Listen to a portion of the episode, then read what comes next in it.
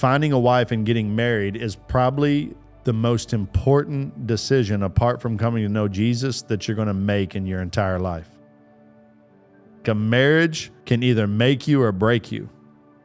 A marriage is either the fuel and catalyst for your for your life and ministry or it's an absolutely life suck. Apart from knowing Jesus, picking a wife is the most important thing you should do.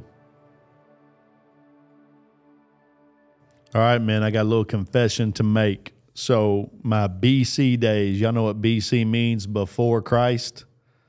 My before Christ days, I was on a reality dating show. I was on the precursor to The Bachelor. It was a show called Elimidate on the WB. So when I graduated from the University of Louisville, I was like the most eligible bachelor. So they did this they did this show where I would go on dates with with four other women and throughout the show I would I would eliminate them. And it was absolutely terrible. As a matter of fact, after finding Jesus, um, I had to repent and go back and ask for a lot of forgiveness. It is not the way to find a wife. Elimidate the bachelor I think they have something called the Golden Bachelor now, which is just ridiculous. Uh, my guilty pleasure is Love is Blind on Netflix. These are not good ways to find a wife. Trust me. And I have a lot of men that, that will ask me as I'm at conferences or other places, especially a lot of young men, um, how do I how do I find a wife? Like, how do I know um, that she's the one? She is is who I should marry. So so I just want to talk about that today. I want to talk about what it means to to find a good wife. To find your wife. As a matter of fact, finding a wife and getting married is probably the most important decision apart from coming to know Jesus that you're going to make in your entire life. Like a marriage can either make you or break you. A marriage is either the fuel and catalyst for your for your life and ministry or it's an absolutely life suck. Apart from knowing Jesus, I'm telling you, picking a wife is the most important thing you should do. I see I see young men all the time go, well, well, um, she's hot right? They're at a bar or they're at a club and she's the one, she's hot. And I remind them, yeah, she may be hot, but so is hell. Right? I'm not looking for a good time.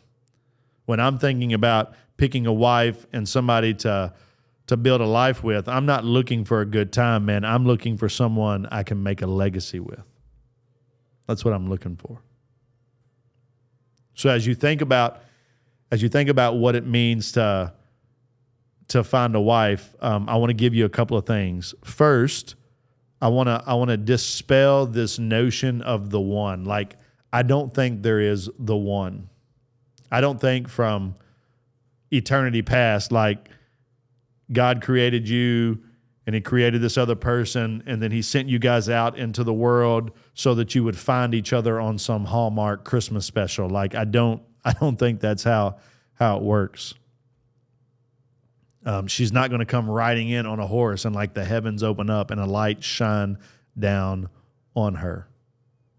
As a matter of fact, after I came to know Christ, and after I had grown to a level of maturity where I was ready to take on a wife, um, there was probably uh, more than one girl. There were there, there was more than one girl that that um, um, I was either courting or or having conversations with, and and and because I had options, and I don't say that arrogantly, the the question wasn't um, which one is the one. The question was first and foremost, which one which one of these women helps me look most like Jesus? Like that was my first question. When when I sought to find a wife, the first question was, man, which one of these girls will help me look most like Jesus? It was a selfish question. But there was no way I was going to marry someone that was going to take away from my witness. There was no way I was going to marry someone that was going to that was going to pull me away from my Savior. No, I wanted to marry someone that was going to help me look more like Jesus. I was going to marry someone that would that would point me to my Savior. This is why this is why the apostle Paul writes in scripture that that believers should not marry unbelievers. Like if you want to if you want a qualification or if you're making a list of what I'm looking for in a wife or how do I pick a wife, number 1, she has to be a believer. Like you need to spend time with her. You need to watch her life and her doctrine, and you need to find out if she loves the Lord like you love the Lord. Otherwise, you're going to marry her, and there's going to be instant problems. I can't tell you the number of couples that I counsel, husbands and wives that I counsel, and, and all their strife, all their issues, all their struggles come from the fact that one's a believer and one's not a believer. So when you think about it, the Bible is very clear that a believer should not marry an unbeliever. Uh, the Bible says you should you should be equally yoked and you should not be unevenly yoked. And what that's a picture of is is two oxen that are yoked together pulling in the same direction. And when the oxen are pulling in the same direction, they're taking ground, they're making progress, they're getting things done. But if they're not equally yoked, what happens is the oxen will pull in different directions. More so, they may even pull in opposite directions, which breaks down the whole transport. Everything breaks down. So the Bible is giving us this picture of two people, and, and when they're not equally yoked, meaning when they're not believing the same thing or believing in the same person, they will pull in two different directions. That's why it becomes a problem.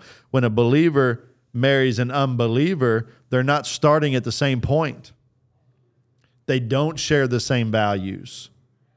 They don't have the same set of virtues, or at least the end of those virtues, right? One person supposedly is living for King Jesus, and the other person is living for something else.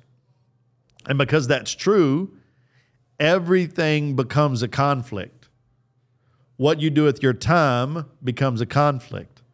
The importance of going to church becomes a conflict. What you do with your money becomes a conflict. Where you live, where you work, how you dress, when you begin to rear and raise your children, all that becomes a conflict because you're pulling in opposite directions. So if a believer is marrying an unbeliever from day one, think about it they're standing, I want you to picture this a believer and an unbeliever standing at the altar, looking at one another and saying, I do. From that moment, they both turn away from one another and they're going in opposite directions. That's how you're beginning your marriage when you marry an unbeliever. So, like, qualification number one is she a believer? And if that's qualification number one, that kind of starts to um, dwindle the pool of the places you can look. so if you're looking to find a believer to marry, someone that loves Jesus like you love Jesus, my guess is uh, you're probably not going to find that person at the club.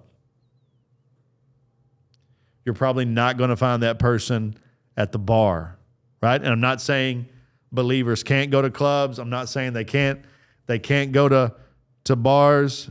Some Christians like to drop it like it's hot. I don't know. But the point is, if you're looking for a pool to fish in and you're looking for a pool of believers, you should probably go to where believers go, like the church. There is nothing wrong with finding your wife at the church. As a matter of fact, that's exactly where I found mine. After becoming a, a new believer, a 70 year old retired pipe fitter with a sixth grade education discipled me.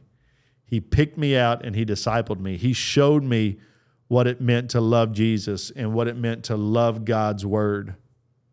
He was turning 71 years old and he said, "Hey man, I want you to come to my to my pool party." I'm I'm I'm 71 and I'm having a pool party. I thought that was a little bit weird, but whatever. I said, "Hey man, I'm busy that night. Don't think I can make it." He's like, "No, I really want you at my pool party." I'm like, "Hey bro, I'm not coming to your pool party and it's kind of creepy that you keep pushing it this hard." The night before the pool party, his wife, Miss Georgetta, called me and she's like, Hey, Mr. Don really wants you at the pool party. So I came. I came to the pool party. You don't tell Georgetta no. So I showed up at the 71 year old's pool party. And what do you get a 71 year old? I had no idea. I showed up with a cookie cake. How lame is that? And at this pool party, he basically he introduces me to his granddaughter, whom I marry a year later. And make a note of that, young man. Sometimes you find a mentor and a wife. You feel me? But I found her, man, through the guy that was discipling me at the church. It's a great place to look. So, so the first thing I'm looking for, man, is she a believer of Jesus? And secondly, I'm going to put this second on my list. And I know some people are going to disagree with this. Don't at me.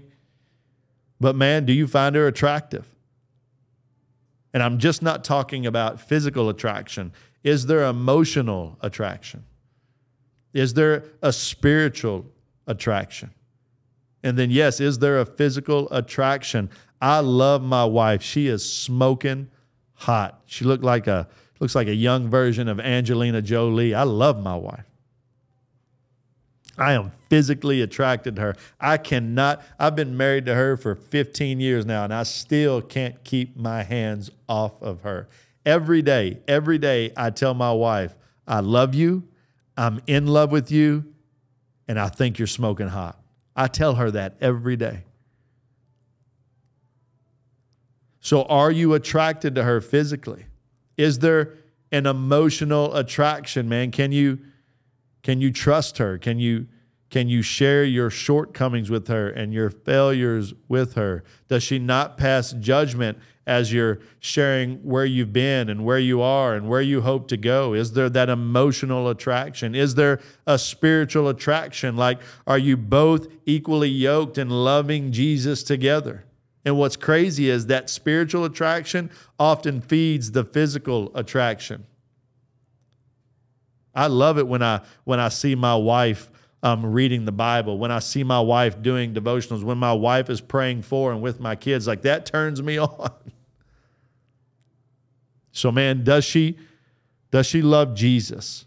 Right first. Secondly, man, am I emotionally and physically and, and, and mentally attracted her? Third, right? Does she possess those those characteristics um, uh, that the Bible says she should possess? Right? I mean, is she of good character? Is she more concerned with with what's on the inside instead of what's on the outside? Is she is she not materialistic? Man, this is one of the things I love about my wife. My wife is one of the most frugal people I know. Like she's still wearing her her high school T-shirt. In our relationship, I'm the one that spends the money, not not her. My wife could couldn't care less about appearance. She couldn't care less about the type of car she drives or the size of our home, the type of clothes we wear. She is she is 100% concerned with the inside, kind of like kind of like the Bible says, God doesn't judge the outward appearance. God judges the heart, man. My wife is always peering into my heart. She's always after the hearts of our of our children. So do does she possess those those those virtues, right? Those biblical virtues. And and how how would you know if she did? Well, well, you know by spending time with her. You know by getting to know her. You know by asking the right questions. She'll she'll send off yellow flags and and and and red flags if something's wrong. Pay attention to those things. It was Maya Angelou who said when when someone shows you their true character, you should believe them. Like you should believe them. So so be on the watch out for character and virtue flaws or the or the absence of such. So I'm looking at man, I'm looking at does she love Jesus, right? I'm, I'm looking at am I physically, emotionally, and mentally attracted to her? I'm looking at does she possess those biblical virtues, right? Fourthly, I'm looking at man, what do my what do my parents think? What do my friends think? Like like those that are that are closest to me. Nine times out of 10, especially if your parents are, are wise and, and are believers, nine times out of 10, they are right about your spouse. They are right about your future mate. Like, listen to what your mother thinks. Listen to what your father thinks. Your father typically knows best.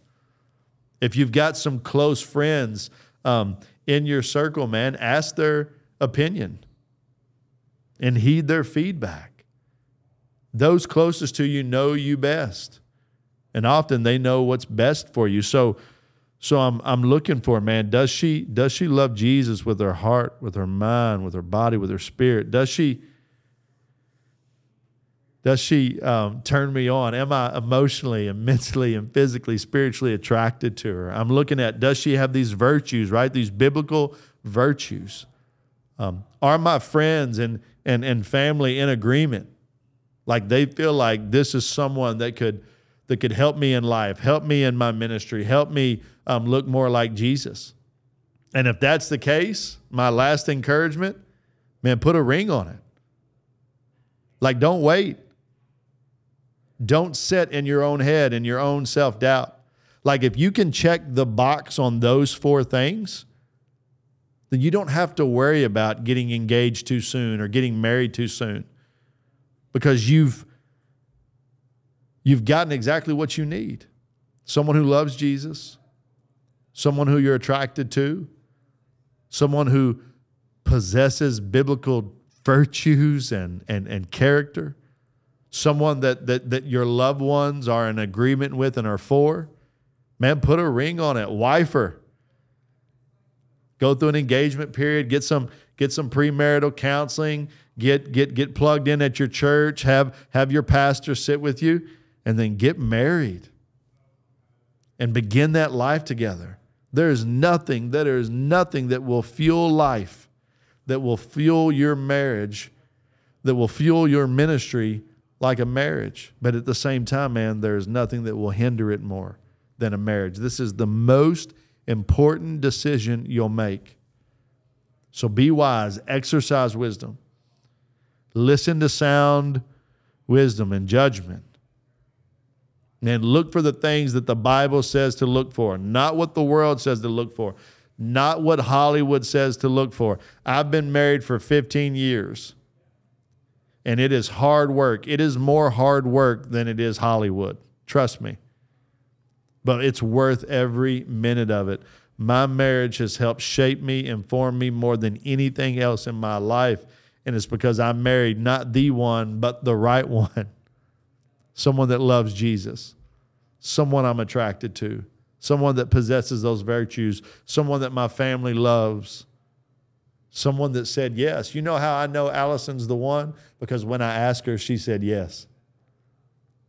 And we jumped into marriage counseling and we got married nine months later. Couldn't wait for it. So, brothers, as you're out there looking for the one, I mean, I know, I know she might be smoking hot, but so is hell. You're not looking for someone you can have a good time with. You're looking for someone you can build a legacy with. And when you find that one, wife or man, put a ring on it, do the deed. You know, in a lot of ways, the church has idolized marriage. I mean, I want you to think about that the greatest man to ever live never had sex and was never married, King Jesus. And he's our example. So the reality is there's there's probably two types of men watching this, right? there there's the man that has been called to remain single, and I'm I'm going to address that in just a second. And then there's the man that's burning with desire, burning with lust, like has to feed the flame, right? Like needs to be yoked up, needs to be married. To that guy that's been called to be single, and and, and I think there are a few of those men.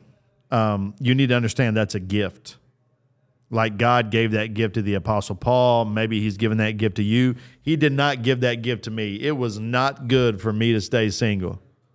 Like I was burning the house down, yo. It was not good.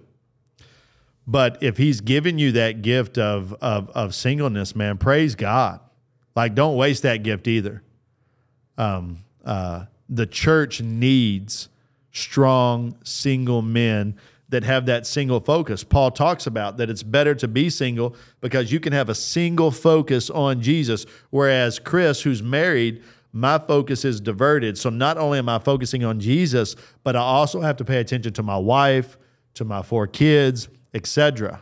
Now I'm doing that while looking at Jesus, but you can see where the attention becomes divided. So if you've been called to be single, man, praise be to God. Don't fall into that trap where the church says, unless you're married, you can't be productive.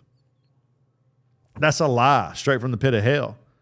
And there's a lot of churches that promote that. I saw I saw a singles ministry in a church. I think it was called like Singles and Spares. It was the worst name for a for a singles ministry ever. It's terrible. Like that person should be fired. Like you're not a spare. Uh, as a matter of fact, you've been given a great gift of singleness. So, so so don't don't waste that.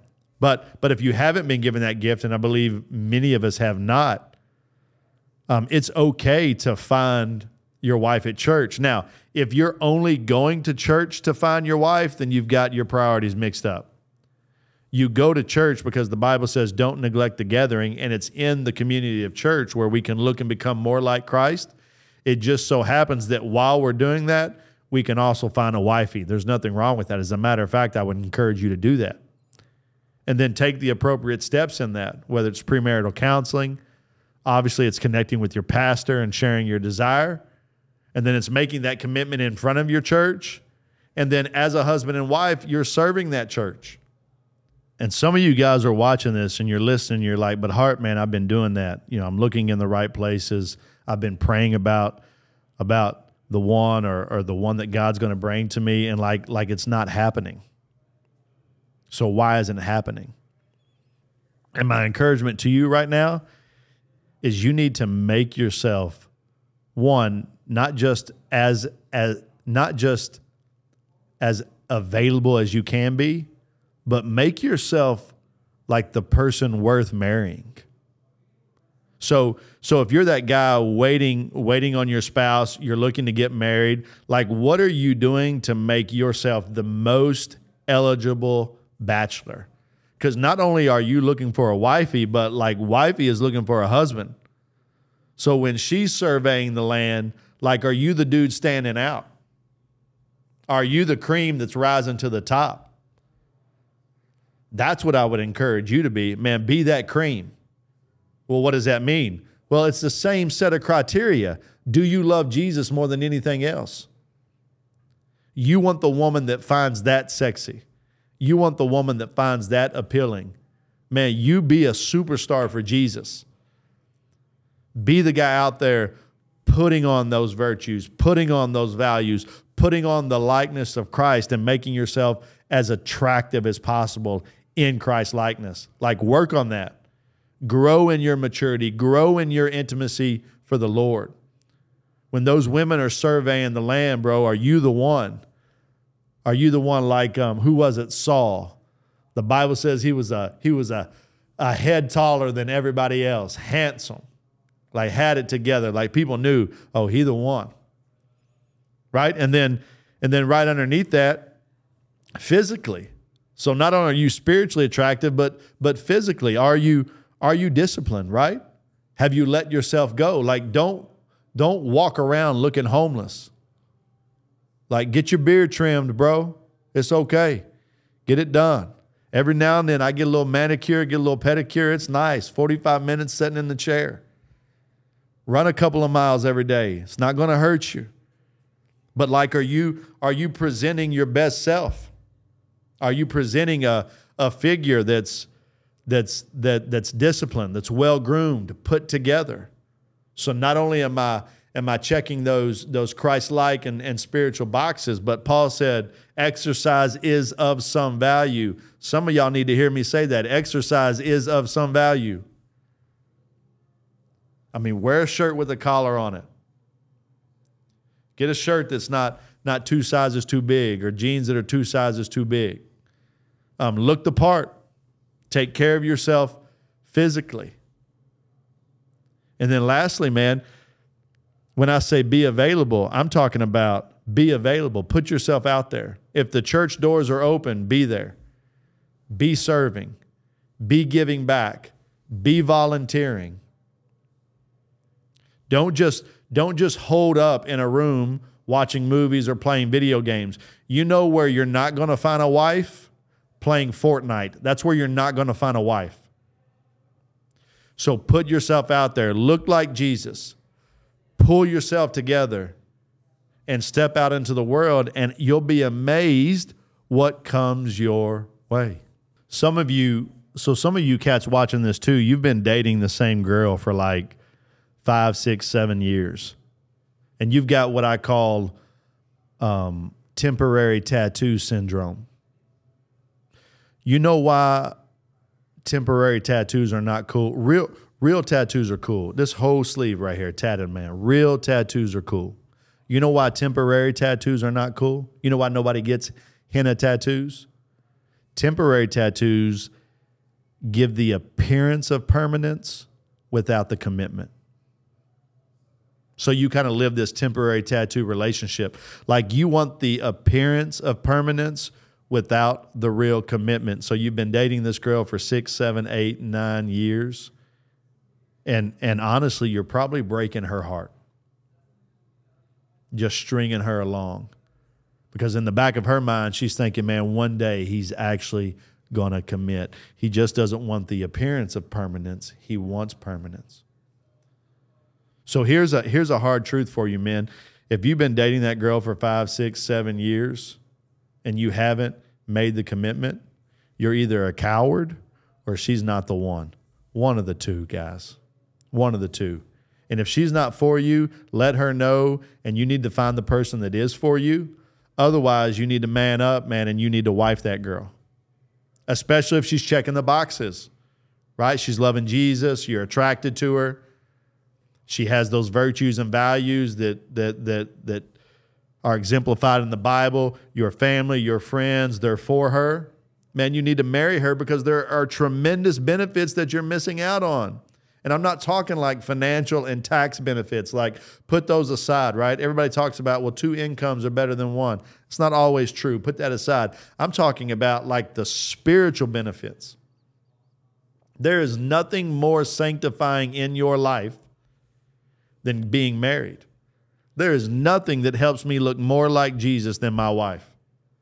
Loving her as Christ loved his church, dying to myself daily, and living for her, it is a sanctifying experience being married to my wife. Some of you men, you've been dating or courting the same girl five, six, seven years, and you're missing out on a level of spiritual maturity because you won't commit. Like your spiritual maturity is ready to shoot through the roof, but it's plateaued because you like temporary tattoos. And you're missing out on the benefit of that. So if you're this guy just stringing this girl along, listen, stop being a coward. If she checks the boxes, marry her. If not, man, move on. Let her know you've taken advantage of her. Forgive me, repent, I apologize you're not the one for me, and then go get the one that is. Hey, so so learning about your fiance, learning about your spouse, like that's going to be a lifelong process. There are things I'm discovering today about my wife, and she's discovering about me that even after 15 years is being uncovered and coming out. So, like, you're never going to stop being a student of your spouse. You're never going to be you're never going to stop being a student of, of, of the one the Lord has, has, has brought to you and, and, and for you.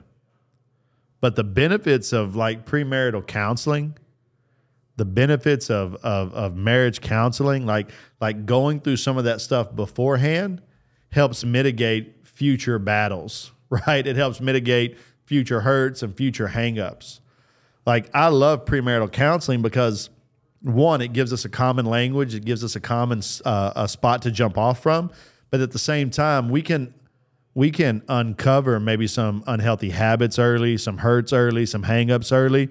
They're going to mitigate future hurt in the marriage. So my encouragement to any young couple that's that's thinking about getting married or getting ready to get married, like you need to sit down with your pastor. You need to go through some sort of pre marital course or plan so that you can discover more about one another. And then also, man, get good advice about how to move forward. Every wedding you ever go to, I don't care um, if it's if it's a believer's wedding or even if it's a secular, just two pagans getting married, right? Everybody's favorite part of the wedding is when they have all the couples on the dance floor. And if you've been married for a year, sit down. If you've been married for 10 years, sit down. If you've been married for 30 years, sit down. And then you got that one couple on the floor, right? Gertrude and Larry. They've been married for for for 60 years, right? And everybody's applauding and they're like they're like, "What's one thing you can tell the young couple?" Well, what is that? Man, that's the transfer of wisdom.